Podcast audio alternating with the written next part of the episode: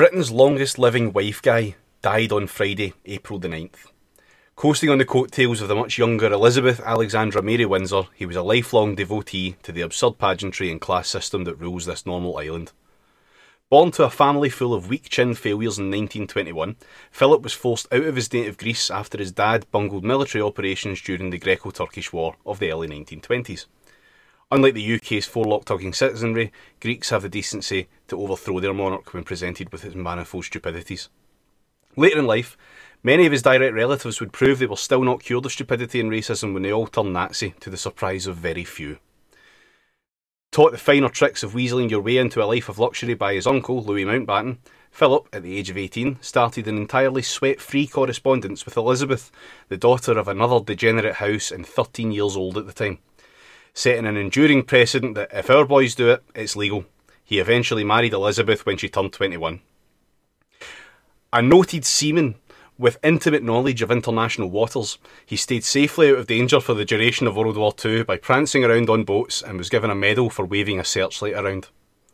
After his marriage to Elizabeth, Philip and his uncle repeatedly tried to change the name of the royal house to his own adopted name of Mountbatten Windsor thus proving to every Guardian columnist's satisfaction he was indeed an early feminist. For his hard work of cutting ribbons and a living symbol of class stratification, he was paid an annual sum out of public taxation, despite no one ever being asked whether or not they wanted the increasingly withering skeleton at their feast. Philip was perhaps best known for instituting the Duke of Edinburgh Awards, a thinly veiled programme that rewarded the spurious notion of meritocracy, as well as providing an alibi to hang around with teenagers. Turning his hand to philanthropy, that well known excuse of the rich and idle to not pay any taxes while keeping the peasants at bay, Philip was never able to keep his racism and vicious personality at bay for long. Once asking, Are you still chucking spears of Australian Aboriginals? the Prince was always ready to showcase his longing for the 19th century. In his latter years, he still showed his contempt for the people of this stupid country by running them over and getting away with it. Being forced into apologising by the palace PR machine, he voluntarily surrendered his driving licence rather than face criminal prosecution. He is survived by his ancient waifu, the heir to the throne and alleged wife killer, possibly Britain's best known vicious snob, a Pizza Express fan with strong ties to Jeffrey Epstein, and a son too stupid to succeed in television despite his royal title, all of whom exist in a network of wealth and patronage that should belong to the British people and all those extorted by the Empire. Until and unless the people of rainy Fash Island take the example of the Greeks before them, we will be settled with him and his brood forever. In his tomb at Westminster, dead Philip waits dreaming.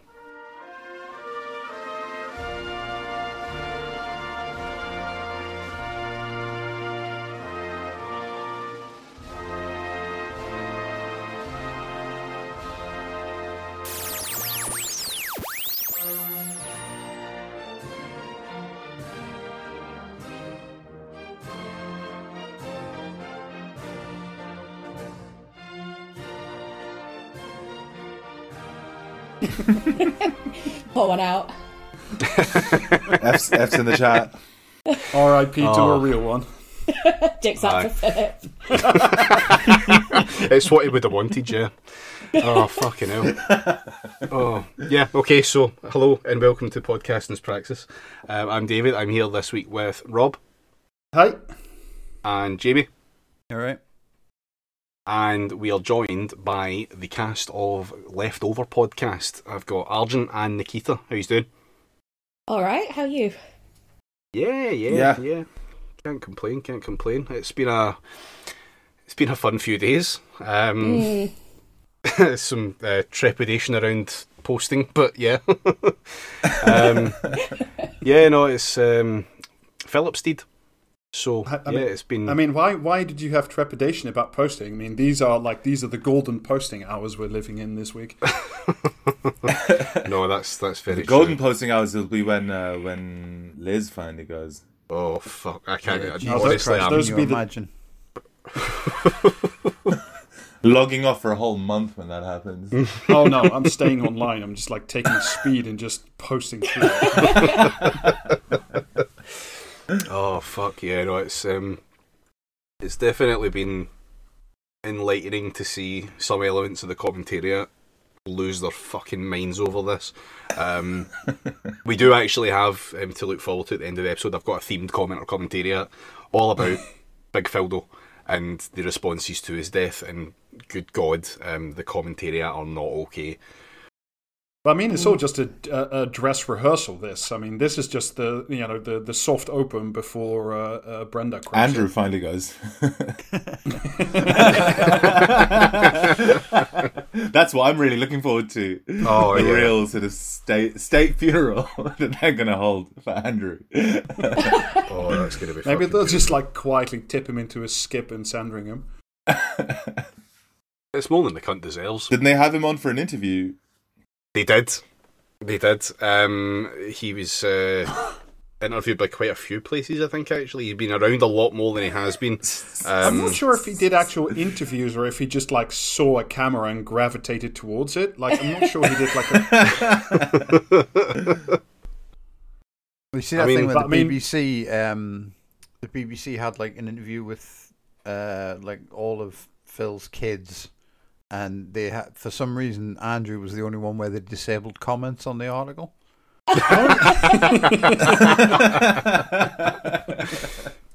I mean, my favorite stupid controversy, I think, of the last 24 hours is whether or not um, Prince Andrew gets to wear um, his fancy admiral uniform. I mean, Which he why for wouldn't what, he? like- he, he, he, He was in a literally got it for his birthday. He got it for his birthday. He, he, was, he was made an honorary vice admiral on his 55th birthday. Oh, That's amazing. you love to The see it. The shit that you get, the shit that you you get handed to you if you're a prince. Oh, d- does it match the? Does it match the sailor's outfit that Jeffrey Epstein was photographed in sometime? Yeah, how breathable is the fabric?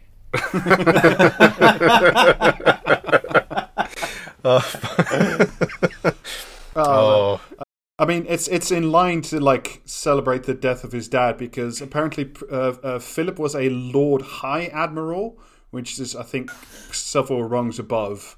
High on what exactly? adrenochrome. exactly. I think the real question is actually how long ago he actually died before they announced it. I- I'm I'm pretty convinced that we've we've went through at least six clones this year alone. exactly. He's like transferred from like hospital to hospital and like you get these increasingly like reanimated skeleton like pictures of him. You know, like I don't know if any of you've played Bloodborne, but like the final boss of the DLC is called Orphan of Kos. And like I just every like I'm I just played a lot of Bloodborne recently. Sorry, like my my brain just goes immediately to there. But like he's like this fucking eldritch mon- monstrosity, you know, which looks like this this kind of skeleton thing holding this massive placenta weapon, and that's just like immediately the first thing that comes to mind. And I was like fighting this guy on the night before Philip died, and then like I woke up and I see the, the notification. It's 'cause that you defeated him. was like shit. Yeah, maybe. I don't know. I'm sorry. Oops. I mean, my, Oh, well, my personal theory is that he did die due to the consequences of COVID, but that was more because the schools are closed, so it was less easy for him to harvest. It's because Epstein Oh, stopped fuck. procuring him with young people. Uh, I'm so happy to do this episode because you can't libel the dead, and it's just ah. Oh, really? Okay. We I looked it up. It's I looked it up for this specific episode. whether or not we can libel the. Winston Churchill, here we come. Oh, yeah. Um, fucking. What, what else have we had off the back of this? Then, um, oh, they're, they're pushing for another fucking yacht. They want another Yeah. yacht. Oh God. This is another one of these Tory obsessions. It comes by every once in a while that they want to build a new royal yacht Britannia um, to, to show I don't know what. Yeah, some some Tories mate like obviously owns a shipbuilder and Yeah. like just chances his arm every now and again, like you know what I mean. It's like, oh, the Queen the Queen seems sad this year. We should build her a yacht. So that it can do wheelies on the Thames. Yeah. That would be the only reason I would support a yacht if it just promised to do wheelies in the Thames all the time. You just get a normal yacht and just weight it too much on one side. Sorted. Yeah, but that wouldn't that wouldn't be any good because it wouldn't get it be able to get into international waters.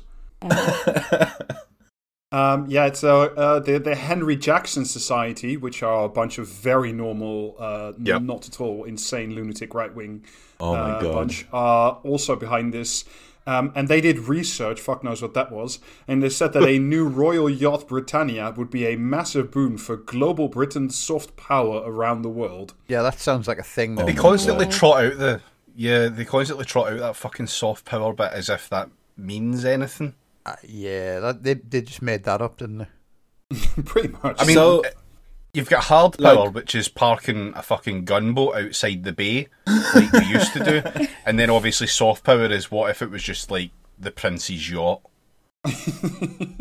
without any fucking guns on it. Yeah, it's just pointless. So- soft power is the 2012 Olympic ceremony, right? Uh, Yes. but, yes, Um, whenever I hear Henry Jackson Society, like I don't know if he's still one of the directors, but he at least he was for a long time. Was Douglas Murray, Mhm. and like whenever I hear about it, it just always makes me think of like about five or six years ago. Um, I was living in this house with this guy who was doing an internship at the Henry Jackson Society. and uh, he believed it. He believed he believed in white genocide, and uh, and um, and and uh, he at some point got a map from his workplace, which was entitled "Terrorism and Islamism in the MENA region," uh, and he just put it up in the toilet, and it's literally just a map of like Middle East and North Africa, which each with each country color coded to the level of terrorist threat that it poses. Um, and with a little write up of like the number of terrorist attacks, the amount of oil, I shit you not, and a little and a li- and a little uh, uh, blurb uh, entitled uh, "Strength of Islamism" in each country, uh, and. Um, Yeah, well, like uh, he put that up in the toilet just to kind of trigger me, supposedly. And when I took it down, uh, like he ended up, like long story short, he ended up like physically assaulting me. Uh, so Fuck's this is like whenever I hear about Henry Jackson Society, that's literally the first thing that always comes to mind. His his name. Oh yeah, I should probably shouldn't say his name, but um, Was it Robbie it- it- Travers? he- no, no, no, no, no. Um, Was it Clive but it was- Normal?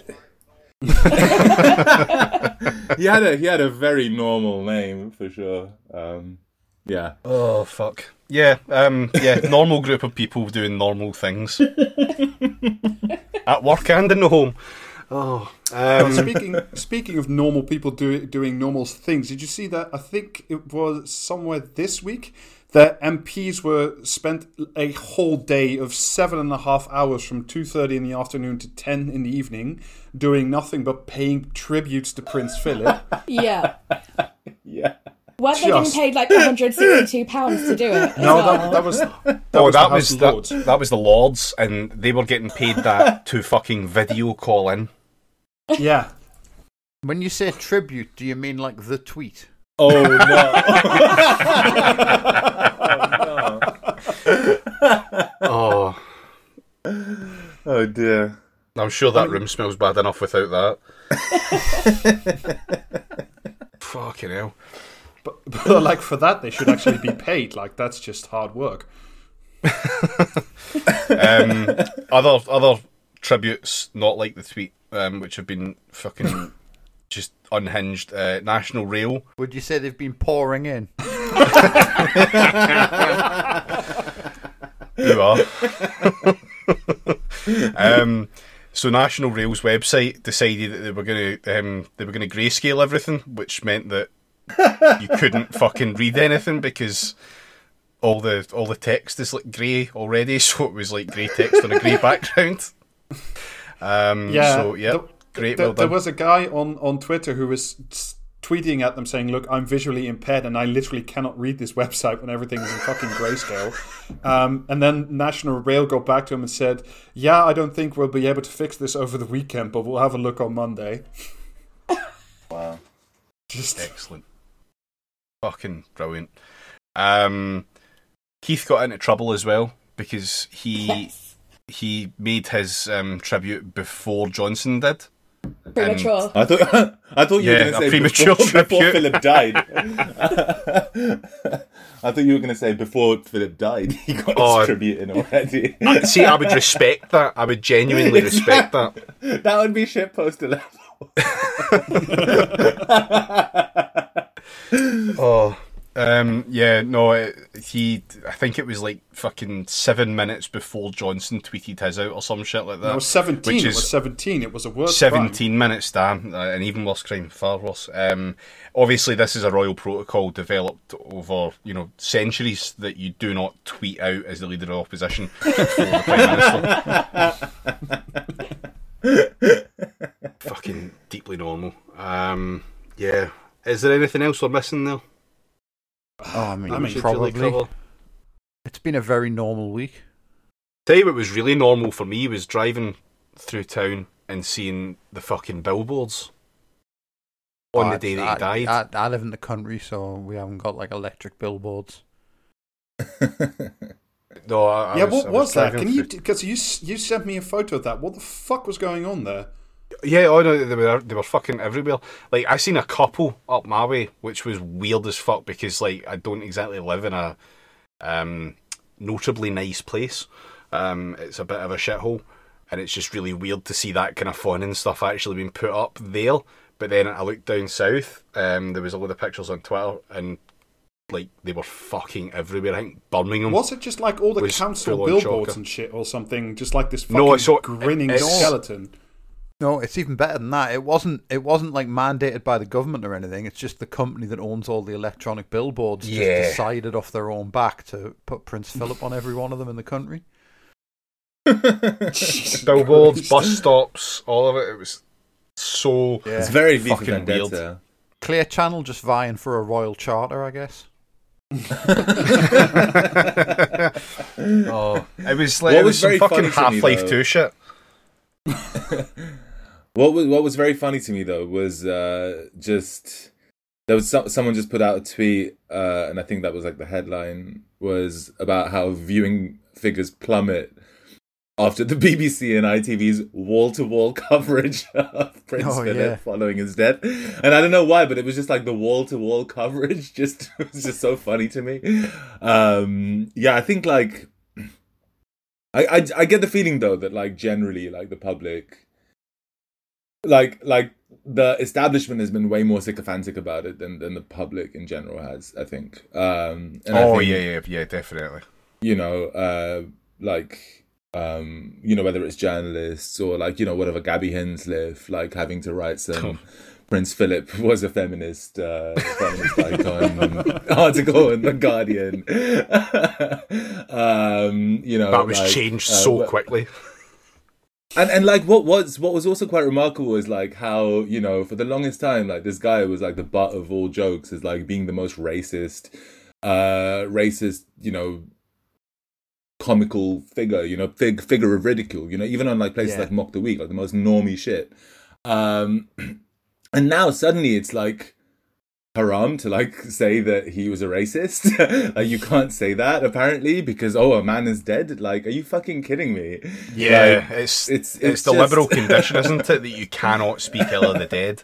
And it's like It's- it's motherfucker, so you can stupid. you can't libel them. You can say what you like. It's like I was saying a few weeks ago on, on the episode um, about when Princess Diana died, and the, the like the the sort of papers just turned on like uh, like instantly.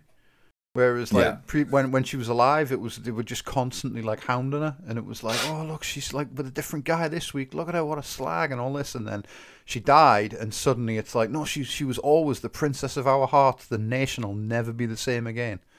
Mm. Um, and it's the same with, with Philip. For like decades, we've just had like like jokes constantly everywhere about what a racist he was, and then like overnight, it's just suddenly no, it was banter. He was he was the legend of banter. Yeah, didn't gaffs Did, gaffs like the number of times i've heard the word gaffs Yeah, that's one of those It's very deliberate. That gaff is one of those words that only appears in newspapers in this country. Like, it's yeah, it's Like it's, howler. I mean, Prince Or- Philip or and his howlers.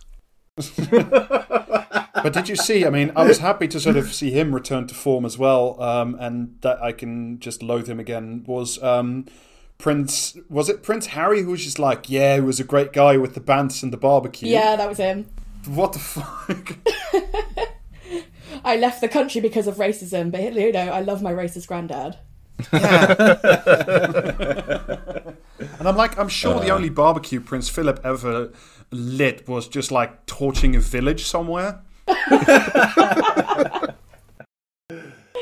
Oh, um, no, I only ever seen service in Italy. You don't, you I don't do think that. my in Italy. favourite thing that's happened this week is the BBC having to set up a streamlined complaints like system because they were getting so many people like emailing them in about like the the TV just being nothing but Prince Philip.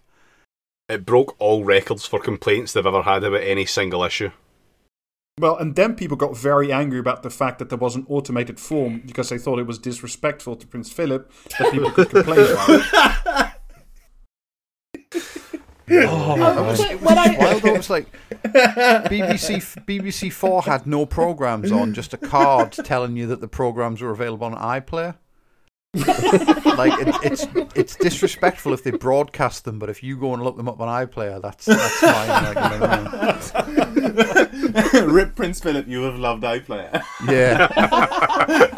Presumably, if you go on iPlayer, you can watch Mrs. Brown's Boys in black and white, and then it's like ten times more respectful.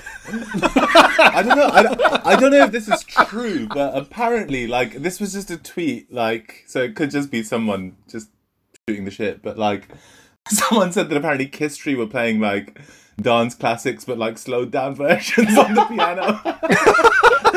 on the day that Prince Philip died, like David Guetta bangers, like like slowed down. that is genuinely like the worst genre of music. Like slow down covers of up tempo music. Did, did you? This reminds me of one of my absolute favorite things ever. Um, did you see uh, that David Guetta performance in honor of Black Lives Matter? And he's Yes. on some kind Oh, of course, of course. Shout out to his family.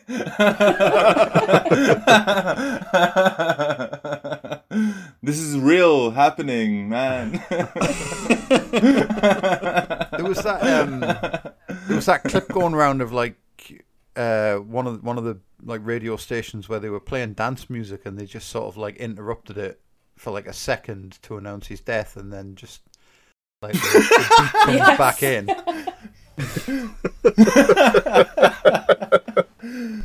I mean, if you're mandated to announce it, then that's the only way to do it, I reckon. Yeah, It was a pretty decent like transition as well. Just line it up with a drop. Yeah. People were kicking off on the day as well because the BBC were like, just no, that's it. Like TV, TV is over. We can never, we can never do it again now. Now that the Lord of Bants has died. And, but Channel Channel Four were just like, oh yeah, uh, we'll just we'll just stop on the telly for a second, just let you know Prince Philip's dead. Now back to flog it. yeah, but did you see the, the, the most popular show on the day? Therefore, was Gogglebox, and what I would have loved to have seen was a Gogglebox where they were all watching like the BBC Black Card with like Prince Philip is dead, and everybody's just losing their fucking shit. Oh, right. Shall we talk about something that's not the Royals? Well, yeah, for for a brief while, I think we'll get back into the Royals. Um, yes. there is no escape. Uh, yeah, I Has, just any, want has anything else happened this week? Yeah. Uh, well, f- for one, I wanted to say uh, absolute solidarity with all the British gas engineers uh, Yeah. who were uh, either sacked today or who, you know, signed new contracts because they need to provide for themselves and their families and they need food and shelter uh, as the completely disgraceful uh, fire and rehire took effect today. Um, so about three to four hundred have refused to sign. Um, so they're out of a job now, and it's fucking gross. It's really fucking appalling. Um, and yeah, just not a peep from from of course not Her Majesty's loyal bootlickers or I mean the Tories you expect, but what I mean just fucking shit, man. I mean, f- f- you don't really expect much from fucking Labour at this point either, though, do you? No, No. No, no, but um, I think yeah, that- Starmer might have done like one tweet, um, with like some kind of mild solidarity, but then done nothing substantive about it. Yeah, yeah. Well, he's he's got like he's got his ongoing like uh, meltdown to contend with, though, hasn't he? He's very busy. Yeah, he's preoccupied. You know what I mean? With the cowards in the shadow cabinet. Oh yeah, leaking, leaking from the shadow cabinet. I mean, surely that that kind of gross behavior. My my favorite thing about that was there was like there was certain people in the shadow cabinet were going like, oh, they, these sort of leaks really damage the party. It's like, yeah, you would fucking know. Wait, Did what you- was this? I feel like I missed it. Oh, um, Oh, Keith, um, Keith had a meltdown was- in the in a shadow cabinet like Zoom call apparently. Shouted at everyone for being yeah, shouted at everyone Yeah. for being cow- Can you imagine? Can you Oh my imagine? God. Can you imagine Keith Starmer with a cob on? It must be terrifying. I want to know how red his face got. Oh god, this is the thing though. Like, I I was like speaking to a friend recently, and like, yeah, I got I got told apparently based on good good intel that like the reason that he gets so red is, I mean. Because he just gets really nervous. I don't know, like being the leader of the opposition, it feels like it's this maybe like not not the best place to be. he is If, he is um, incredibly awkward though. Like just every photo just, of him. su- just such a bad public speaker, and he's got like the full-on Swinson effect going. You know, like yeah. the more the public have seen of him, and like his his uh popularity ratings have fucking plummeted. Yeah. Uh, But did like you it's like There was a whole spate of articles in, in the Huffington Post to celebrate uh, one year of Keith, and like all the really. Yeah, yeah, yeah. All the people on his My side God. were like briefing that, um, you know, yeah, it's been a rough year, but we're really looking forward to like going out and having Keith meet more people and do live events, and that'll make things Oh better. God. And I'm just like, oh god, no, that's that's gonna make everything worse. Maybe they're acceleration. You, you've surely you've heard the story like that. Uh, you know, I think he did during the leadership uh, race, where he's talking about this one night he had to stay in a hotel during. Uh, Oh, yeah, yeah, yeah, yeah, Day. yeah. Uh, And then Oh. like ended up in the wrong room, and someone was already sleeping there, and it is genuinely like like the worst told. Like, Yeah. but, but- and the, my man is just not a good public He's speaker. not- he's Like, not at all. I would feel sorry for him if he was like less of a fucking cunt, and you know if he hadn't completely destroyed the entire fucking left movement uh, that that Labour had built under Corbyn. But like, yeah, the guy is genuinely just really fucking bad at his job, and um, I reckon his his PR people must hate him. Like, because every picture that you see out of him, like, just gets more ridiculous. I don't, I don't know if it's just my brain starting to malfunction Oh malfunction no, he, he, increasingly. he just looks but like, like he's the been guy just photoshopped looks into so life. so Have you- so bad. Like, Have you seen the fuck. picture of him wielding a ladu? No, no. Oh no! Uh, so um, Oh, no. a few weeks ago, he he went to my mum's local temple, and there's pictures of him doing like the prayer hands in front of a statue of like Oh, Swaminarayan. Oh, fucking hell. And it's like just a, a picture of like some guy who's got this like basket full of ladus and he's like holding one up, but he's doing it really threateningly.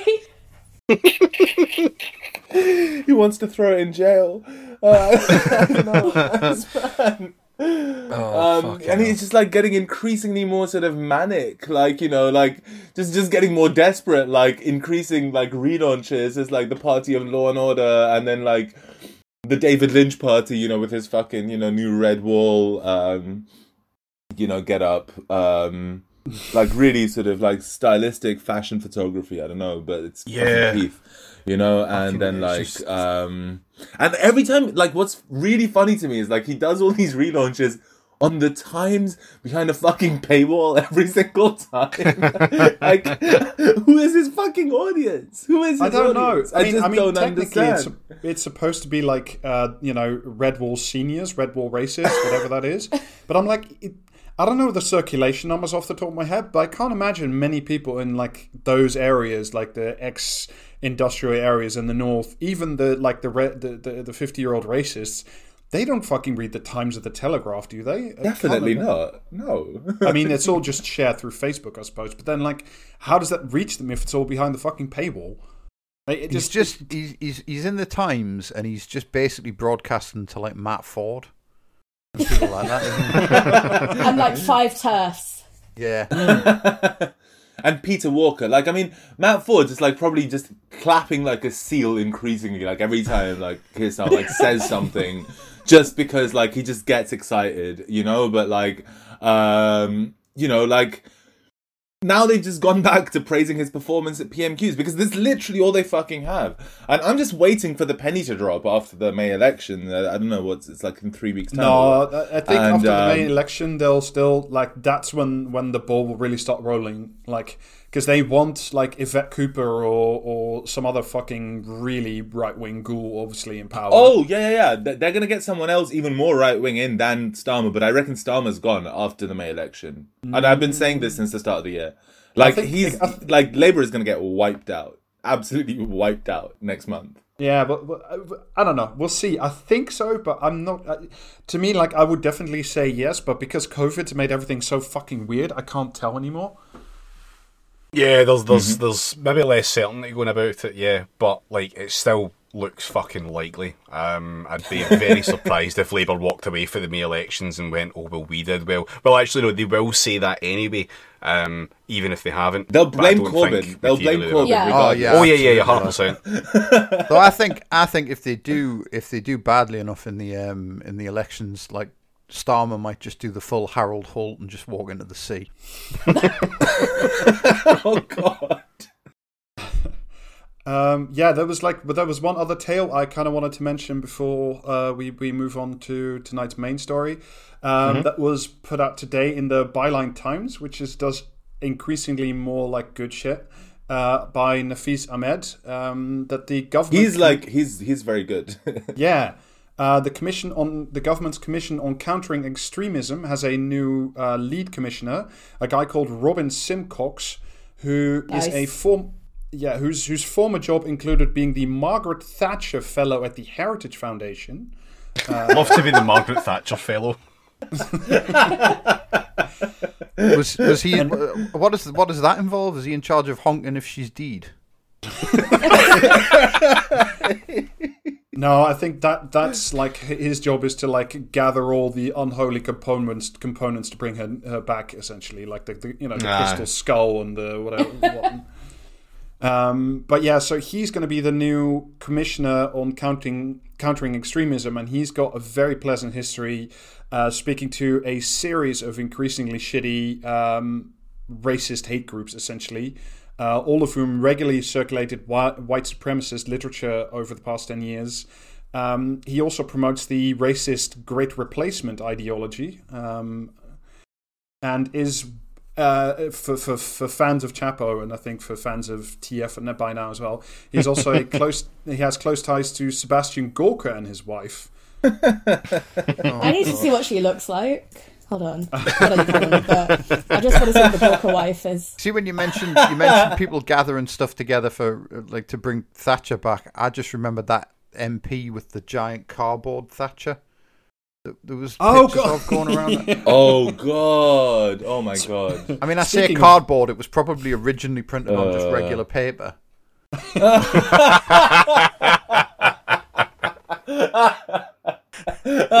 Jesus. Fuck. Oh, Um, Yeah. But yeah, I mean, when, when and all did, this, did what wasn't he also associated with the Henry Jackson Society? yeah, yeah, I think he's a member of guy. that. I'm not sure on that Yeah. one, but holy, this he, What the? F- is that like one of those perspective tricks from Lord of the Rings? She's he's quite big. He's very big. Sorry, I had to post it. He, he looks. He Like, looks like. see. He looks like Penn and Teller. Wait, this picture I know I, I can I think I know the picture you're talking about. He looks about twice her size. Yeah, Yeah. it's very Priti Patel and her husband.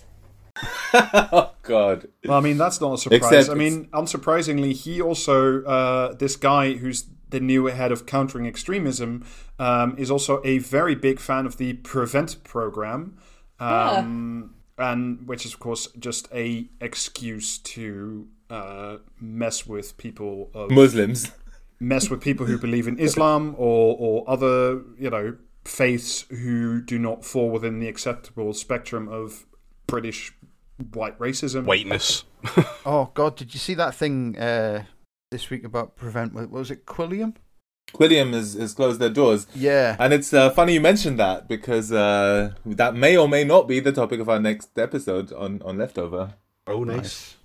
Because yeah, 'cause they, Very they, subtle, right in the middle. they'd done some sort of thing where they were funded by like uh, was it MI5 or something like that? Yep. Yeah. Po- I think from from what I know, like post seven seven, like MI5 gave out a, a like a bunch of money to uh, you know a bunch of people who w- claim to be like counter-terrorist Yeah. think tanks or whatever. You know, but like they'd- they'd William, written- like they literally like never did anything. Like that's the that's the thing. Like they didn't actually do any work Yeah. aside from like hire Tommy Robinson at some point. You know, like uh, it, it, it's and like oftentimes it's like ex jihadis who uh who do this kind of shit, which is also pretty funny to me. Uh, so yeah, 'Cause there was yeah. a thing- Whole, like there was a thing going around where they'd written a report um, complaining that Prevent was like uh, too soft or something like that. Wasn't it? sounds very Imagine it was. Uh, yeah, yeah, fuck's sake. Um, yeah, okay, cool. So the Home Office is being normal and continuing to function as it does. I think um, this this this guy um, Nafeez Ahmed, he um, I think about a month ago he wrote uh, this expose on uh, Maajid Nawaz's like U.S. dark money funding. Oh, yeah, he uh, did. as That was a really good Yeah, piece as well. Exactly. Yeah, yeah, yeah. I mean, it's not really surprising, obviously, but it's good to kind of have that shit documented and like well researched, you know. And he's he's very good at that. Yeah. Um, yeah. Right, Rob, shall you take us into the weird and wonderful world of the main topic? Yeah, yeah, yeah. Um, well, once again, I, I don't blame Jamie for these things, but I felt I was inspired by Jamie this week um, because a couple of episodes ago we were talking, I can't remember why, but we were talking tangentially about the royal family. And Jamie, you said probably the Queen's favourite thing is sitting in her big throne and counting our counting money. Um, I think that, Are you sure? That doesn't sound like something I would say.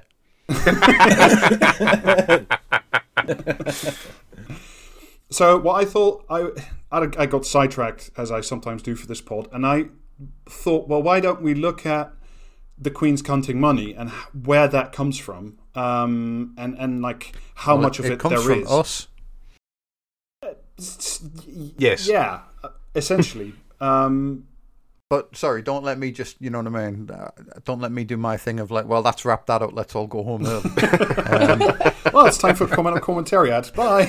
Um, uh, no, the, the story I want to tell today is not the whole of the, the wealth of the Queen, because that's way too big of a topic, but I want to talk about the Crown estates, um, which is generally the portion where the most of the money comes from. So, um, this is the legal entity in charge of all the lands and holdings in the UK that belong to the reigning British monarch, which makes it one of the largest landowners in the UK and includes nearly 2 million acres of farmland, uh, the Ascot Racecourse, most all of Regent Street, all the buildings, and um, all the gold and silver naturally occurring on the British Isles, including Northern Ireland, because that also belongs to the Crown. Um, this doesn't. It, it's not run uh, out of Buckingham Palace itself, but it's run by um, uh, a semi-independent legal entity called the Crown Estate, run by eight commissioners who have all the powers of ownership, but are not the actual owners. The actual owners remain the monarch of the day and essentially the the extended Windsor clan as it exists.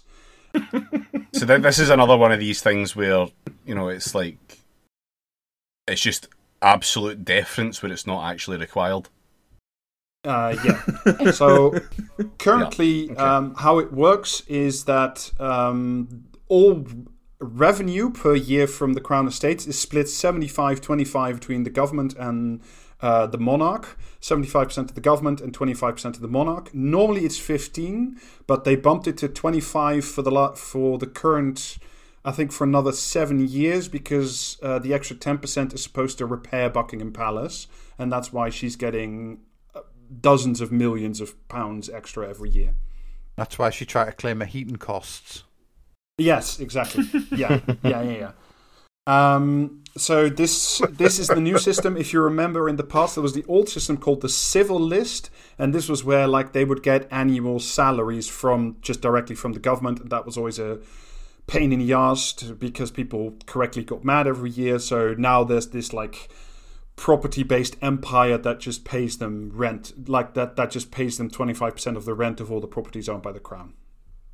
Um, And it just just very important, it does not include any of the art or most of the jewelry that belongs to the crown, which is in the Royal Collection Trust or the personal property of um, Elizabeth Windsor, which we'll talk about a little bit later.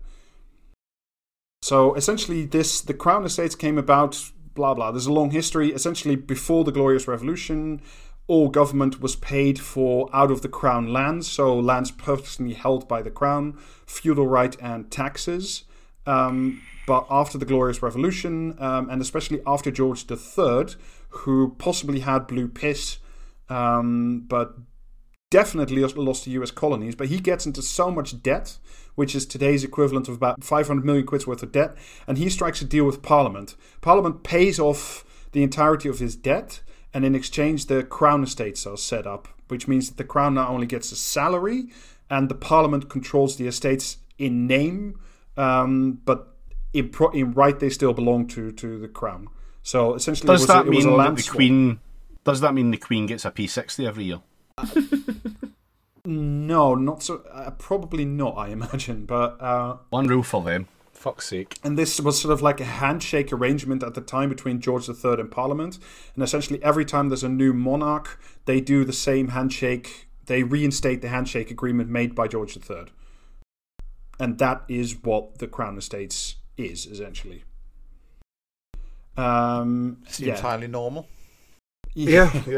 And an important, important thing to realize is that um, because in right all these things still belong to the crown, if we were to create a socialist republic uh, of the United Kingdom and we didn't guillotine all the landlords and we didn't change our legal system, the House of Windsor would essentially overnight become the world's largest landowner because all the property would refer would revert back to them in practice as well as in title, if you get what I mean. Right, which is why expropriation is a necessary facet of a Yes. revolution. Yes. Yeah. Um, so all of this is currently regulated on the Crown Estate Act of 1961. It hasn't been updated since 1961 because obviously that's not necessary because the world hasn't changed. Um, and the Crown is not allowed to. The, the Crown Estate may only invest in land, so literal land property, and can hold um, UK government bonds and cash. Um, they're not allowed to invest in the stock market or in land outside the UK. Uh, and they're also not allowed to borrow money, but they found a way around that because what they did manage to do, because if you remember, like the Panama Papers and stuff, so much of the, Uh-huh. um, uh, so much like offshore bullshit goes on in British Crown colonies, and because those are technically part of the domain of the Crown, they can set up um, limited partnerships in the British Virgin Islands and other places. But are they So- allowed? Are they allowed to sell NFTs? They haven't Finally, a, a reason to update the Crown Estate Act. Turn that picture of Prince Philip in the car into an NFT.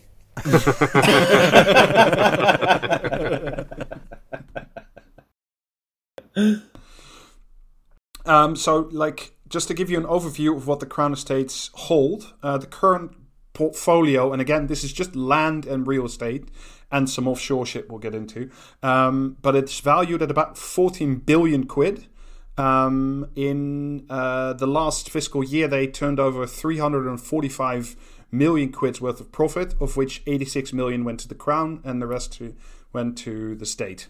So fourteen billion is that is how mu- is that how how many tests and traces is that? Uh, that's about half, I think. Jesus, what? bit less than half, yeah. Uh, uh, yeah, so I read um, the uh, financial reports because because they have to report to Parliament because of the way this thing is set up. Um, and if you read it, it's really weird because there's no sign um, of them saying anywhere, "Oh, by the way, twenty five percent of the money we make goes to the crown." Like it just that's just not mentioned because it all goes to the treasury first, and then they cut off twenty five percent to go to uh, Buckingham Palace. So it's it's like at every step, if you try to read up on this thing, what they're trying to do, which is what aristocracy in the UK and pretty much everywhere is really good at, they try to hide the fact of how much it's worth, and especially who the owners are.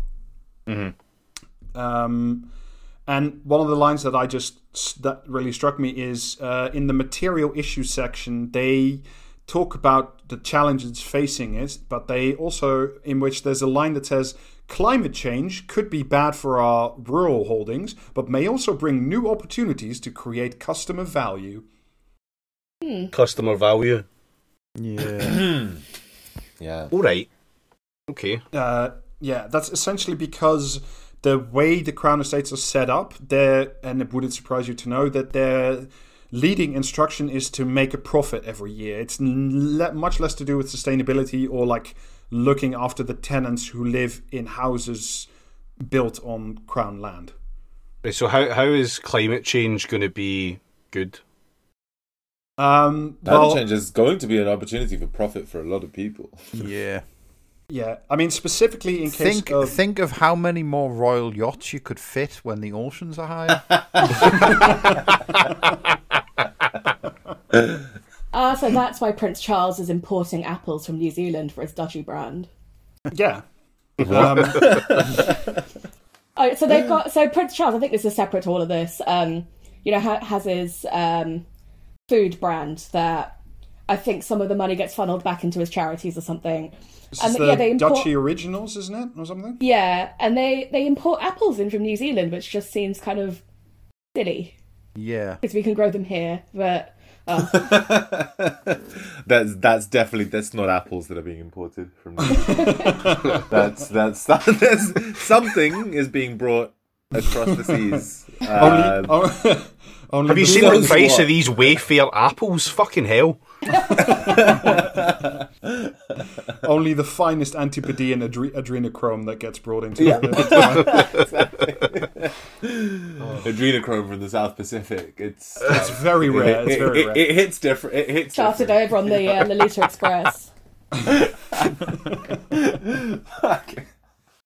Um, but yeah, um, the way they think they're going to make a lot more money out of climate change is because there's a big switch. Well, not in the UK because it's very slow, but there's a big switch going on to offshore wind power. Um, And the way that that's going to make a lot of money for the crown is that all offshore land, the the seabed, belo- Yeah. all of it belongs to the crown. All of it. Fuck's sake. But she rules the waves, isn't it? Sorry. Oh no, don't ignore that. It was not funny. So there currently there's already um, on Crown land. Uh, it's all leased out. Like they don't do any of this shit in in person. They're just they're just vampire like uh, collecting rents. Um, there are 30 operational wind farms already generating five percent of all UK um, electricity. Um, and there was a, a 2010 parliamentary report on the Crown Estates, which was the last time anyone in Parliament bothered to look into this fucking thing. Um, and they note that there is widespread concern over the Crown Estate's monopoly position when it comes to all marine development, because essentially you cannot create a wind park without the Crown Estates and therefore Brenda saying that you can, which is just entirely normal. Um, Is this why the the tidal thing in Cardiff never really fucking took off because it's tidal and therefore not on the seabed? No, uh, they also own that. They own the Oh. the rights underneath Cardiff. That particular project is the is that site is owned by the Crown Estate. Oh, rip.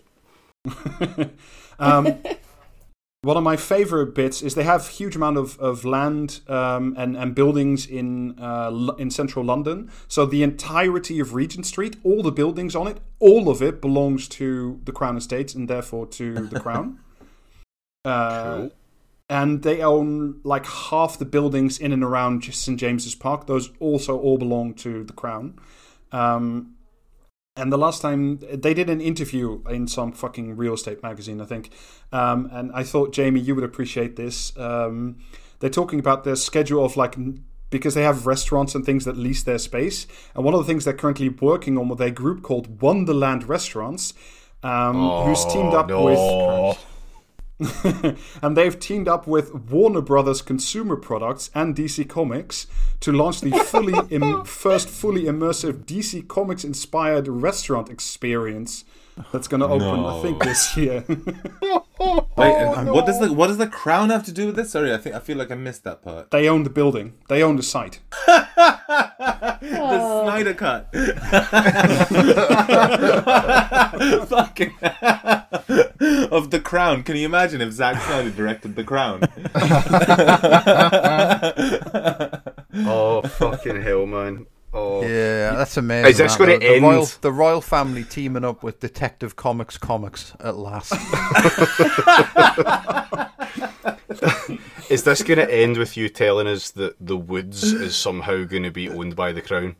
Um, well, the Crown does own nearly 25,000 hectares of forestry in the UK, so it's very probable that the woods near you are indeed owned by the Crown. Oh no, you know which woods I'm talking about. I know which would you. Um, no, I don't think I will check, but I don't think those are uh, held by um, the Crown Estate. They Well, do not because they also were built. own- They weren't. They weren't on the seabed. They were on a riverbed, weren't they? So Yeah.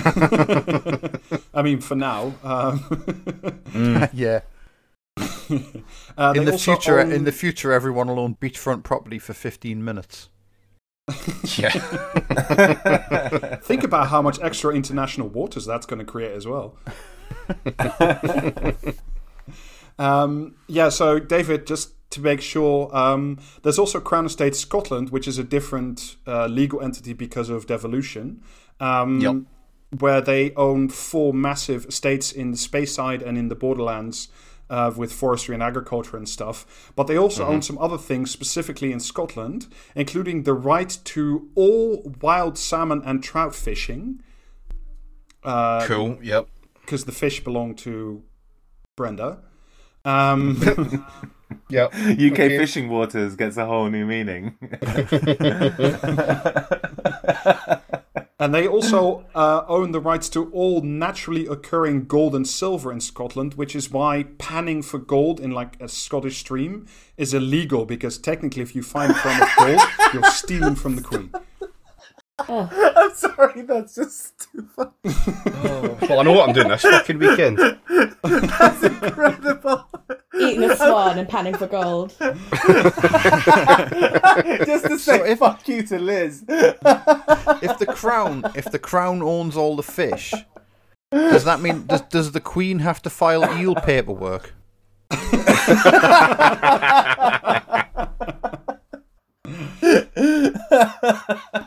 Oh god. Um, Is there a lot of naturally occurring gold in, in, in the British Isles? No, not that much. I looked it up. Um, the last gold and silver mines, which were all owned by the crown, closed. Um, I think about fifty or hundred years ago. So there's no more mining, but Right. there is like m- trace amounts. So you could pan for gold, just not in Scotland. Um, I mean, after Gordon Brown spent it all, like, yeah, I can see why she's that protective. Fucking hell, man. but yeah, David, if you don't, if if this weekend uh, you don't feel like panning for gold, but you want to go to the seaside, you could steal from the crown estates in another way. Um, because all native mussels and oysters in Scotland, excluding those cultivated, also belong to the crown estates. So if you go for a swim and you pick up a mussel, technically you're stealing from the crown estates. Fucking. Honestly, why do they make crime so easy? Uh, excuse me, sir. Can you uh, open your bag? I see uh, illegal mussels in your bag. Fucking. So is that honestly, treason? You can't even have a It's- license for that. Is, is, does that count as treason if you're stealing from the crown, or is that a different charge? I think that's probably it. Uh, I'm, I'm not sure. That St- steal, stealing clams from the ground. put, put, get, get put in the Tower of London. Made an example of. You know, thrown to Guantanamo for fucking, you know. Oh, yeah, go- one what, what that- other I mean- fucking stupid things are there in Scotland? Is there anything else that I can do that's going to get me in trouble with the crown? Um, well, they also own a huge amount. Again, this is the offshore shit. In 2020, uh, the Crown Estate made earned 230 million quid for leasing seabed, not just for wind turbines, but also for oil and gas extraction. So the crown becomes wealthier the more oil and gas we extract and the more the planet burns, which is obviously a very comfortable arrangement.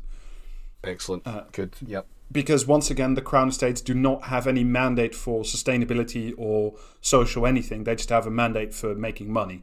Uh, so that's what they do. Have a They're just mandate offering fly- opportunities. flying fruit in from the literally the opposite end of the earth. Now that um, that's the Duchy of Cornwall, which we'll get into bec- later, because that doesn't actually belong to the Crown Estates. That is the personal property of um, the Prince of Wales, in this case, Charles. Um, but yeah, would it surprise you to learn that uh, they did a big survey of all their quote unquote customers, and the people most dissatisfied in this under the Scottish Crown Estate were tenants because they had no idea how their rents were set and also why they were set so high. Tenants unhappy with landlords. News at eleven. Fuck Yeah. yeah. but because the The tenants, the tenants should all get on Twitter and complain to like Owen Jones about the mold. Um, but because obviously, like, there's a very narrow gap between the Crown Estates um, and the and and the state of Britain, um, capital S. If you want, you can't really sue the Crown Estate because essentially that means you're suing the government because the Crown Estate is a very weird legal entity that exists somewhere between private, public, and the monarch. So it's just it's really weird. So the purpose of the Crown Estate, as I say, is to generate money. It doesn't seem concerned with the environment. And if you remember, um, it was there was some reporting done quite good in the Guardian in February of this year. Uh, I don't know if you guys read it about the Queen's consent. Did any of you guys read this? No. No. Uh, Is that the thing that she wasn't able to give at the age of thirteen? is, is, is that is that the sequel to the Queen's Gambit? No, Queen's consent is a is a little known or not very well understood piece of parliamentary procedure, um, where ministers must privately notify the Queen, in this case, about any clauses in draft bills that could be relevant to her personal property, including the Crown Estates, and they must get consent from the Queen in order to even debate those clauses. So if the Queen doesn't give consent, then there can be no parliamentary debate about issues that may materially affect the wealth of the Crown. Hmm. Hmm, Okay. okay. So the Crown can essentially bla- like block out any parliamentary scrutiny or like extra taxes, and that is what has happened. Um, under the Guardian's reporting, uh, I can't remember the time period, but 1,062 separate bills were subjected to this Queen's consent procedure, including laws um, to exclude Crown estates from road safety rules, railway rules, housing rules, pension rules, animal welfare rules, and land policies that may affect any of the estates uh, run by the Queen or probably those through the uh, Crown estates. And So- this is why Philip is a feminist. She's gold busting it. It's not really a surprise that something that can be abbreviated to QC is very normal.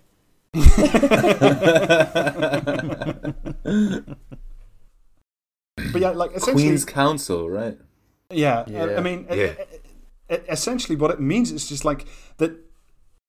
Once again, the UK just revolves around property and um, extracting rents, and maybe the biggest property owner in the whole place, hidden by many layers, is of course the monarch, who can intervene in laws that may directly and negatively affer- uh, affect those holdings. So it's just like property ownership is just not just baked into the state it is the function of the state like literally like there's 14 billions worth of property excluding the stuff in scotland um, that that is in, that is run by the crown and that you know it, it's just it's Yeah. just property all the way down Yeah. Do what- you, do you reckon like this like the British sort of obsession with home ownership and with like renterism essentially uh you know essentially comes from this you know comes from the fact that you know the head of state is essentially the biggest landlord of them all and I don't think it like- does. just purely because it's so hidden. Like it's it's obfuscated by layers and layers and layers of fucking just bureaucracy and shite. Like to the point where they tried But I really, thought it's really like hard fair- to knock this out. fairly like common knowledge. I thought it's I fairly mean- common knowledge that like the, the, the Queen owns like most land in the country, for I think I think it is, but see if um, I don't think people really equate land with property. Like in, in legal Fair terms, land effectively does mean property. But like if you know in layman's terms, if, if you say oh somebody owns land, they'll picture a field. They won't picture like a Yeah. fucking office building or something like that. Well, if you remember a couple of years ago when I think, I it think was the, the um, I think the house prices thing's just down to Thatcher, isn't it? Where it's like everyone can buy the council Yeah. house. Yeah, No, I I reckon if Yeah, anyone's to blame fair. most for that, yeah, it's it's It's probably that. Thatcher. yeah. As But- with everything else. But I mean, her her close related cousins, um, the Duke of Westminster, I want to say. You remember he died a couple of years ago, and then his son, who was like eighteen or nineteen at the time, inher- inherited a property empire of like twenty five billion or something. Um, the Grosvenor Estates, and that owns like most of central London. Like the um, Sounds and, cool. and the the largest landowner, David, I think in Scotland is the Duke of Buccleuch. I want to say, also a close family friend of the royal family, and they have something like I don't know over hundred thousand hectares. I think I want to say. I can't remember off the top of my head.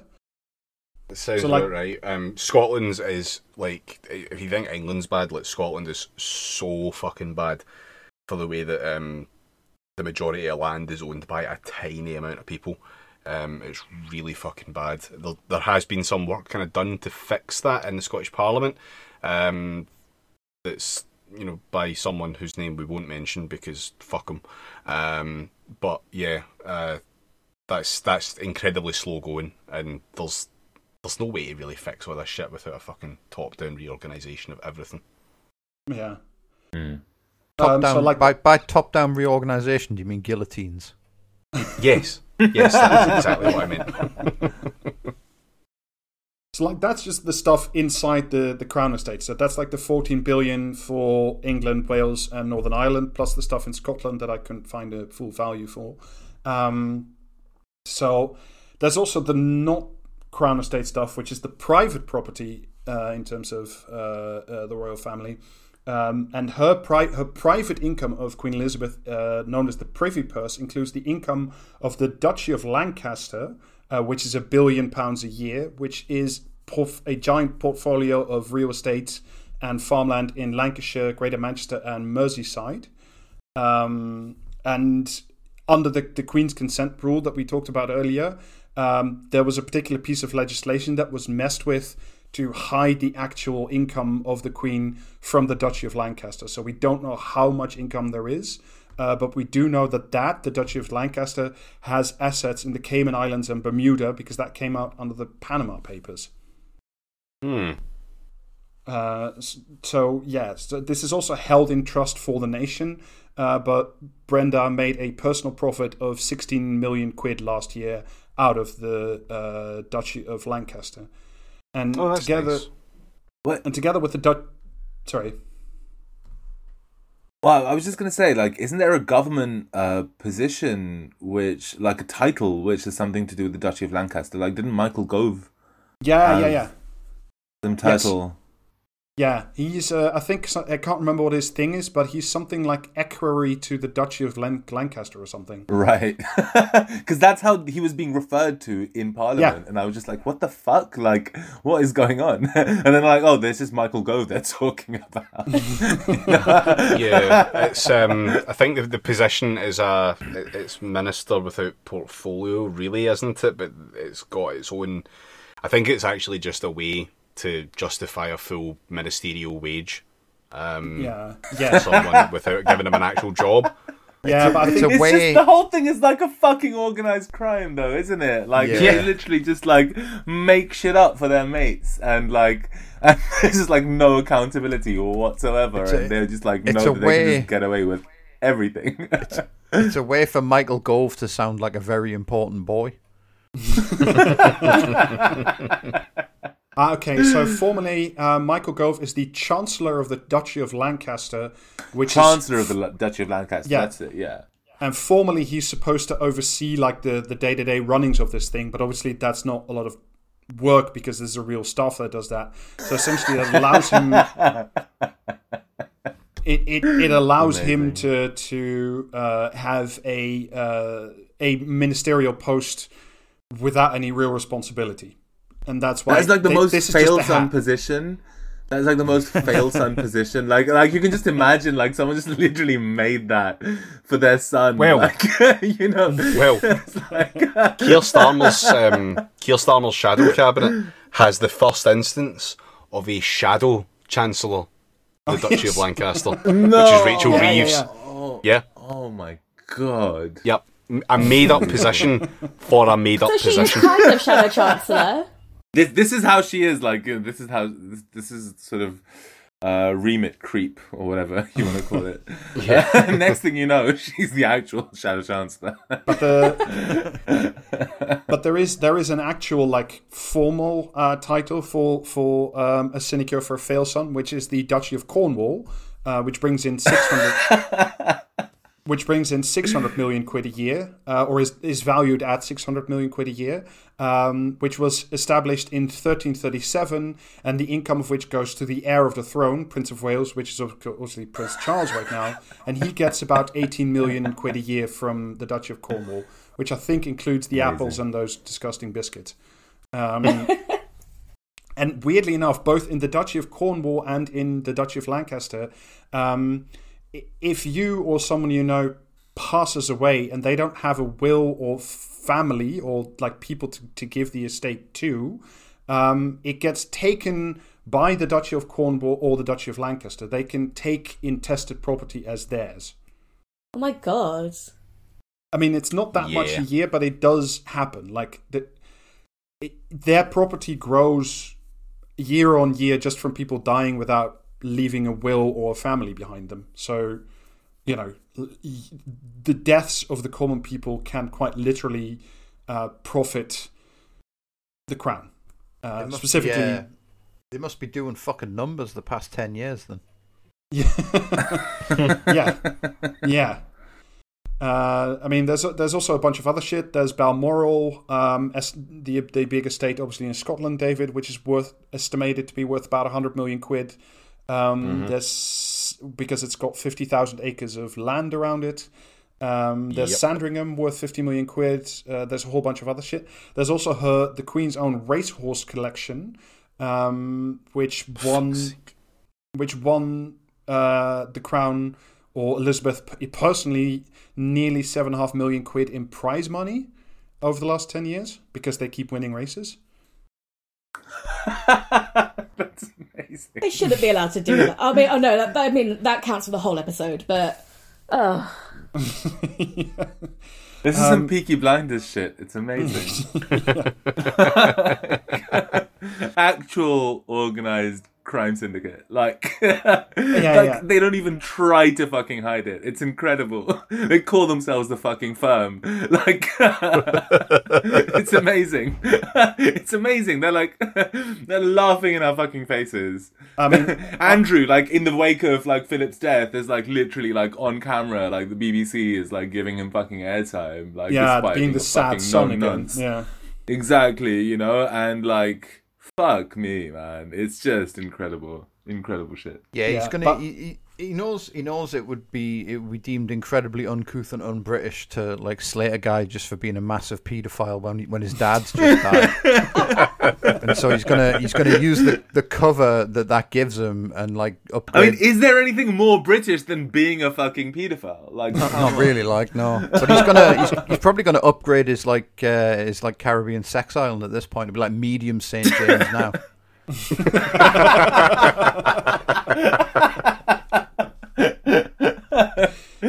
don't even want to know what Big St James looks like. great, Great St James. Actually, to be honest, Great Britain is Great St James. Let's be Yeah. fucking honest. isn't isn't, isn't Great Saint James just Australia? Oh dear. Um, but yeah, Arjun, you were saying like um, that they don't even bother to hide how much they're a crime sy- syndicate. Well, they do hide it, um, but that's actually allowed by law because in the 1970s the government introduced a, um, a clause into like the current big transparency measures, um, and the government has the power to exempt specifically heads of state from those rules. oh my god! How handy. yeah, yeah, yeah. That's really weird. Um, so not only like does the crown never have to say how much it is they actually own and what it is they own, but by law they also the Queen and the Prince of Wales specifically, so the Duchy of Lancaster, the Duchy of Cornwall, uh, but not the Crown estates. I think they don't have to pay income tax, capital gain tax, inheritance tax, um, but because you know they know it's a bad look, they have agreed to pay some income tax voluntarily, but we're just not allowed to know how much they are paying in income tax. And the hmm. best part of this is going to be the flag shaggers in your mentions that say, but you know they volunteered to pay tax. Yeah. Well, I mean, oh, it- fuck. Yeah. The excuse you always get is like, oh, but they bring in all the tourists, and it's like, no, they come for the fucking buildings and the Oh, art God. collection. Like, if we didn't Yeah, have a royal The Palace of Versailles, motherfuckers. yeah, Yeah, we can let people into the fucking castles and charge to let them in. Yeah. I mean, there are there are Oh, there are God. obviously some tourists who come for the royal family themselves, but it's it's probably like a very small number. It's those it's those But they're also incredibly annoying. yeah, yeah, you oh, don't yeah, want absolutely. those people. Those in, those incredible weirdos that were on the telly when Thatcher died. Do you know what I mean? Like crying, the Americans crying. She was the people's princess. that will that will haunt me till the day I die. That like you know. What I mean? What? That did, was this a real thing? Come on, no way. Oh yeah, yeah. Amazing. People's pillow princess. But I mean, we have to remember this is also like I think the, the people. I think it's safe to say the real people's princess is that old Scottish woman that they had on the news when Thatcher Yeah. died. like- Yes. Yeah, I mean, if she passes, are we also going to like stop all telly for a week? Because that would be justified. I, I, Yeah. yeah, if I have to drive a bulldozer through the BBC personally, Bulldozer.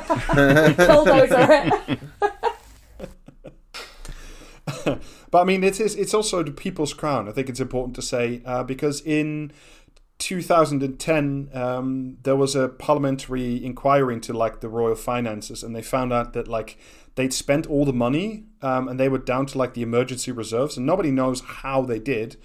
Um, come to that point because they refused to say. Uh, enormous Saint James.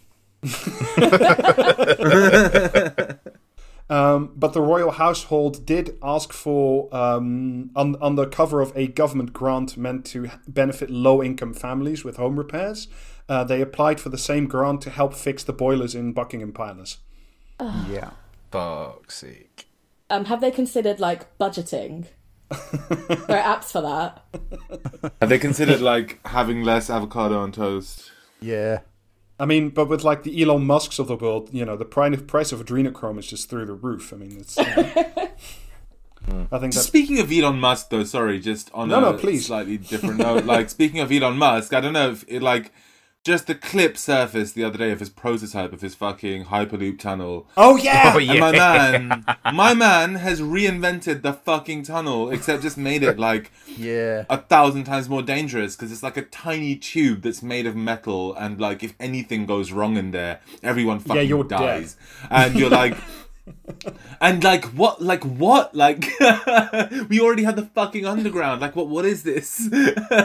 Did you see? Did you see that amazing tweet where the guy was like saying, "Oh well, someone had someone had shared like a picture of that fucking contraption next to like the New York subway." And someone was like, "Yeah, but the one on the left like only cost like a fraction of the cost and was built in like a fraction of the time." And it's like, "Yeah, and it transports like one person in a fucking car at a time." You know I mean? Like, and scale just a total scale that up trap. to scale that up to the same like you know number of passengers per year as the fucking New York subway, and then tell me how much it cost and how long it took to build. Because I was looking at that video, I watched through it like several times, and I couldn't see like any escape hatches or like stairs or like any or like ladders for when shit goes wrong. Right, It's just, listen, listen. No, But, like, you can't you expect guy, like, Elon Musk to build escape patches. He can't. He can't even escape from his own fucking cars when they burst into flames.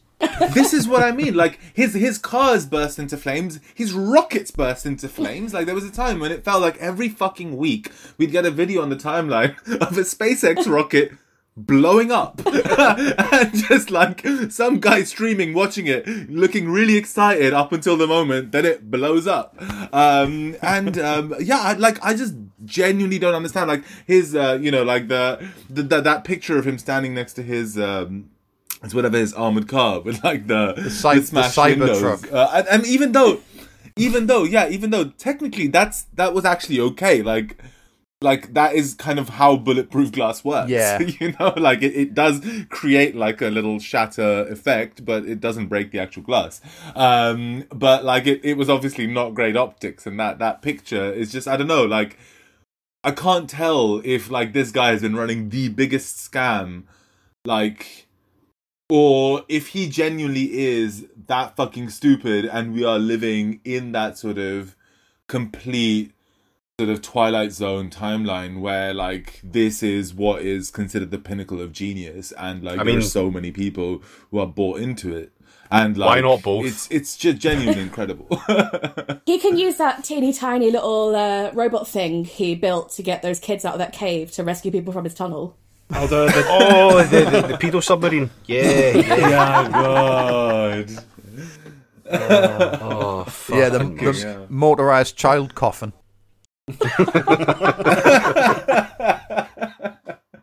Yeah, Elon Musk. Elon Musk's biggest problem is that he believes like um, all the hype that like weird nerds give him on Twitter. Do you know what I mean? Like all the, this is the, thing. people who he think is he is if he is if like 2010 era nine gag was a person. Yeah. and also had like uh, 200 billion dollars. Like it's just absolutely shocking. And like you know this army of fucking like just the biggest dweebs, the biggest fucking clean shirts that you can imagine. You know, just like who will who will literally like die for this man. I, I just genuinely don't understand. It's baffling to me. I Absolutely fucking baffling to me. They will Worse all get the chance on Mars. Snyder. I still don't understand like how he wasn't arrested for insider trading when he did that tweet about Bitcoin to the moon when he had Yeah. like a, a one billion dollar Bitcoin portfolio, so he directly profited. And he'd done that multiple times. Like he also tweeted that he was going to take Tesla private, and that like fucking increased the, the value of the company by fuck knows how much, and therefore the stock price, which is like how he gets paid. It's just I. d- it's just scams. We just live in the area. We live in the area of scams in the case of Elon Musk and property. And if you're not Yeah. running a scam, and if you don't own fucking half the country, then you're just fucked. like whatever whatever agency it is in America that's like charged with investigating. Is it the SIC? Or Yeah, something? SEC. SEC. SEC. SEC, yeah, SEC, yeah. Yeah, they're just so like uh like hopelessly underfunded. I think that it, they're just lagging behind like all of the actual financial crime in america by a couple of decades. So i imagine like sometime around 2050 when you know everyone everyone in england's living on a their own royal yacht like we'll hear that like he's finally being charged just as he flees to mars you know? Well, at least like as we discussed before, like he'll just die on the journey there, and like I'm Yeah. okay with This is what I'm saying. At least that's a possibility, right? Like all those, it's Yeah. like all those all those weirdos who bought like tickets to go on like the, the, the Russian rocket or Elon Musk's fucking libertarian hyperloop to Mars. It's just like, can you just leave today? Just fucking pack your shit, get the fuck out, and we'll we'll just sort shit out. Um, you know, we'll take your property and just we'll do uh, something. they'll all they'll all be leaving when that space hotel opens in like 2030 or whenever Oh, fuck. There's no age of consent in space. What, what is space but the most international of waters? exactly. Yeah, this is the one thing we didn't want to happen. Right, Rob, will we will we get this tied up? Yeah, if, uh, just just one final note on just how fucking scummy they are is that, uh, and then we will really call it quits on this. Is that uh, currently a lot of the palace, uh, especially the service staff, so the people who have to like people like us who have to wear like a, a, a clean shirt and like ha- wait hand and foot on these motherfuckers, they're currently being paid by zero hour contract. Yeah, Yeah, of course they are. great. So that's that's about the final word on it. But like, if you again, if you want to reform the United Kingdom, if you want to bring about serious social change, you have to destroy the monarchy because if you don't, the underpinnings, this fucking property empire alone, will ensure that you can never affect real change. That's like it's important to understand that the royal household and everything around it is essentially just another fucking property scam, and it's really important, like to just to understand. I think Britain, like, I think partly why we're so obsessed with home ownership and all that bullshit and and, and prices because it directly materially impacts like literally you know the rulers of this country Yeah, Yeah. Mm. It's a massive racket, isn't it? it's a, like you it's said, a great it's, one it's if you Peaky get. Blinders, but it's got the government behind it. Like that's that's pretty much all it fucking is. It's the Oh. biggest racket of them all. yeah well, shall we? Um, shall we close this episode off then with a, a specially themed comment or commentary in honour of Big Fildo? uh, So sending off big phil in style Yeah, I don't know if you're aware of the format of this. Um, I'll, I've went through the papers, the, the websites for them at least, and I've picked out some choice selections from either bits of articles or from the comments section below, and it's your job to guess is it comment or is it commentariat. Mm-hmm. Okay. So, those who admired the Duke of Edinburgh, and there are millions of us, should honour his memory by fighting back against the warped cult of woke that regards Philip and his ilk as racist, sexist, and all the other hysterical ists they deploy to silence decent people with a love of country and a belief that there are more important things in this life than self. How dare the toddler Marxists on Twitter accuse the generation that defeated fascism of being fascists? Good Those men died in dead, order that they could take their freedom for granted. Those who live to tell the tale, like Prince Philip, never took it for granted. Comment or commentariat. Mm. Commentariat. Commentariat. Commentariat. oh my brain hurts is this um what's her face is this allison pearson it sounds like allison pearson Mm. It sounds like Brendan or something. Yeah, I was thinking spiked or unheard. Ooh, unheard. Um, Rob, you actually got it in one. It's, it was Allison Pearson in the Telegraph. Ah.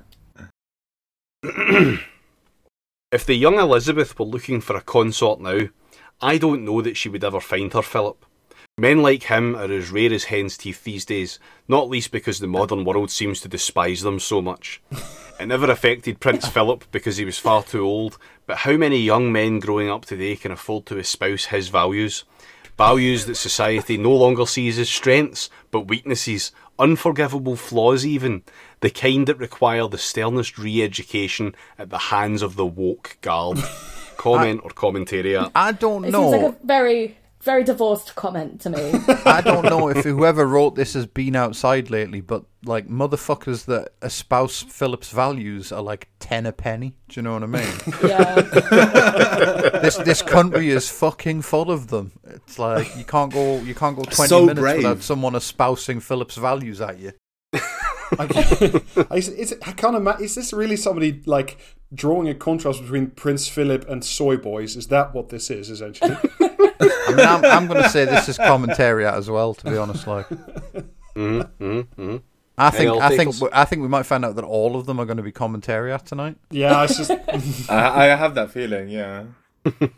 This feels like a very like yeah, like spiked again. Like I don't know, like everything I'm just gonna think is just spiked. Every time every time I hear the word woke, I just yeah, I just think spiked. is Even though now it's like it's the times as well, yeah. It definitely sounded like Fraser Cranium. or spectator, yeah, yeah. Okay, doke. That was commentariat, and it was Sarah Vine in the Daily Mail. Oh, for fuck. Ah. The woman who's married to Michael Gove. to the Fuck. Chancellor of the To Duchy of to the Lancaster. chancellor, uh, to the former chancellor of the Duchy of Lancaster. And she doesn't even appreciate it. They sleep in separate bedrooms. Oh yeah, I mean, that's wouldn't true. you? La- She found la- her Philip. a lady with a with a, with a refined with a refined bookcase with David with David Irving on it. Also, like, how can you how can you like draw that contrast between like manly man Prince Philip and then presumably like the soy boy culture, look at Michael Gove and just say, yeah, he's in the mold of the manly man. Like, what the fuck? Again, we've got it on good authority from Sarah Vine herself that um, Michael Gove is not that good in the old husbandly duties. So Yeah. Imagine Right, Michael got it. Gove Imagine, like, it stuff into you. Imagine him hovering allegedly, over you. allegedly, probably, possibly, I don't know, stuffing his nose for the gack. I don't know, like how he has time for, you know, being a dutiful husband. I don't know. Probably Right, gets next in the one. the relationship. He was the very antithesis of the modern left wing tolerate everything PC culture. the sort of person who, if not shrouded in privilege, would have been a real target of the modern progressive knee bending rainbow brigade. A person not cowed by modern culture and quite prepared to speak his mind. A rarity these days and a real breath of fresh air. Comment or commentariat. Eh? Is this Richard Littlejohn? Is, I, I'm gonna go with commentary again. Yeah. is, is this is is this Brand is this uh, Brandon Brandon O forehead Brendan hat? This was a comment. Huh? Yep. A comment from the Daily Mail. Oh, of course. Um, I think that was actually on the same as that Sarah Vine article. Oh Jesus! Uh-huh. A It's just like, breed yeah, yeah, he was this great guy who spoke his mind. It's like, yeah, we just don't fucking, we don't have gollywogs anymore either. Like, that was not cool then. It's not cool now. What the fuck? Like, that's not something to harken back to. Like, what is this shit? It's just it's just wild to me that people like carry on like oh well you know he was he was a product of his time. It's like lots of people were around in like those you know what I mean in his time that weren't like racist. You know what I mean? That- I that- reckon though. Like, I was just gonna say that, like you know, Boris Johnson like really takes after the mold of this particular archetype. You know, Yeah. like the sort of the posh, you know, racist, uh, but like buffoon. You know, like who's who's constantly making gaffs and uh, and and howlers and whatnot, and Yeah. like. And I reckon the fact that like Boris Johnson is the current PM also has a lot to do with the fact that like there's been this, this rehabilitation of this image. Um, and then because it's just about normalizing like this this casual racism and like yeah like i was saying earlier as well even like five six or maybe like 10 years ago you know like like him being like the the the topic of like normie humor um you know to now being this like this revered fucking uh like figure public figure or something. And it's just it's it's it's it's bizarre. And like yeah i don't know. Like uh, I, I I reckon like yeah, like I said, like Boris Johnson being PM maybe something has something to do with it as well. I really like the Oh, yeah, framing sure. of that comment where it's like, if this incredibly rich man wasn't rich, it would be a classist attack on men to have a go at him. and also, progressives are, have been having a go at him. That's the point. Yeah, did you see that fucking Jeremy Vine tweet where he was just like, not today. If you have bad things to say, today we are a nation in mourning. It's like, no, we're fucking not. Just piss off with that. Yeah. Can't believe he died at the at the young age of ninety nine. Tragic. I know. Cut short. Hate to see it. Right, next one. I wonder if the Premier League will be marking the death of Prince Philip with a moment of reflection before every single game for over a year, like they have for that other great British hero, George Floyd. Comment or commentary. Oh, Oh, I'm gonna say could, commentary. That oh my god! that could be spectator, right? Uh, Oh my god! That wow. Sorry, I didn't, Also- that seems like comment. That seems like a comment to me. Too. sorry, I didn't get that last line. What was the line about George Floyd? Like they have for that other great British hero, George Floyd. Oh, fuck off. Yeah. Yeah. and also, we did we did the the football did mark Prince Philip's death, and then players took the knee straight afterwards. Yeah. The minute silence where people were setting off fireworks. Yes, was, uh, Celtic. That's that's true British culture. Silent disco during the minute of silence. right, what do we reckon then? Comment or commentary? Uh, Commentary. Comment. Commentary. I Comment. take comment.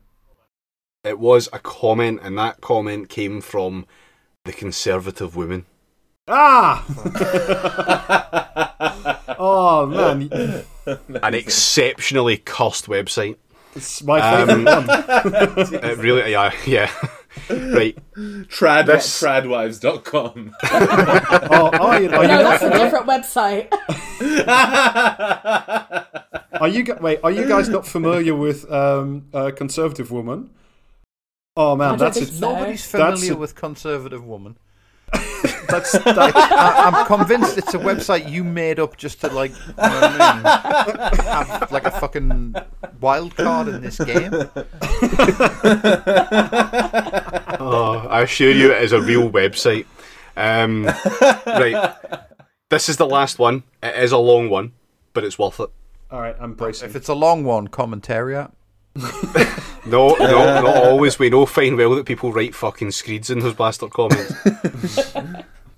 Mussolini, while in charge of Italy, this monumental Oh, racist this is and going best be buddy of fucking Hitler, already, isn't it? Fucking and hell. best buddy of Hitler Amazing. oversaw ethnic cleansing on a grand scale, concentration camps, deployment of chemical weapons, and the summary killing of women and children. He was not a nice fella, but 20 year old Prince Philip was happy to face the constant threat of 15 inch Italian shells blowing him to bits to fight him.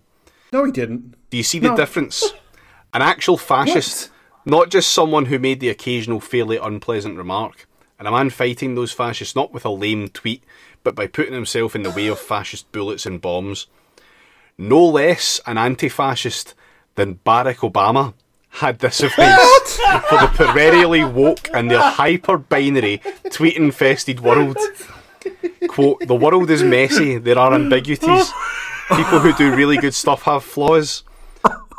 There is a sense sometimes that the way of making Oh, a change God, is to be as going. judgmental as possible about other people, and that's enough. That's not activism. That's not bringing about change. If all you're doing is casting stones, you're probably not going to get that far. End quote.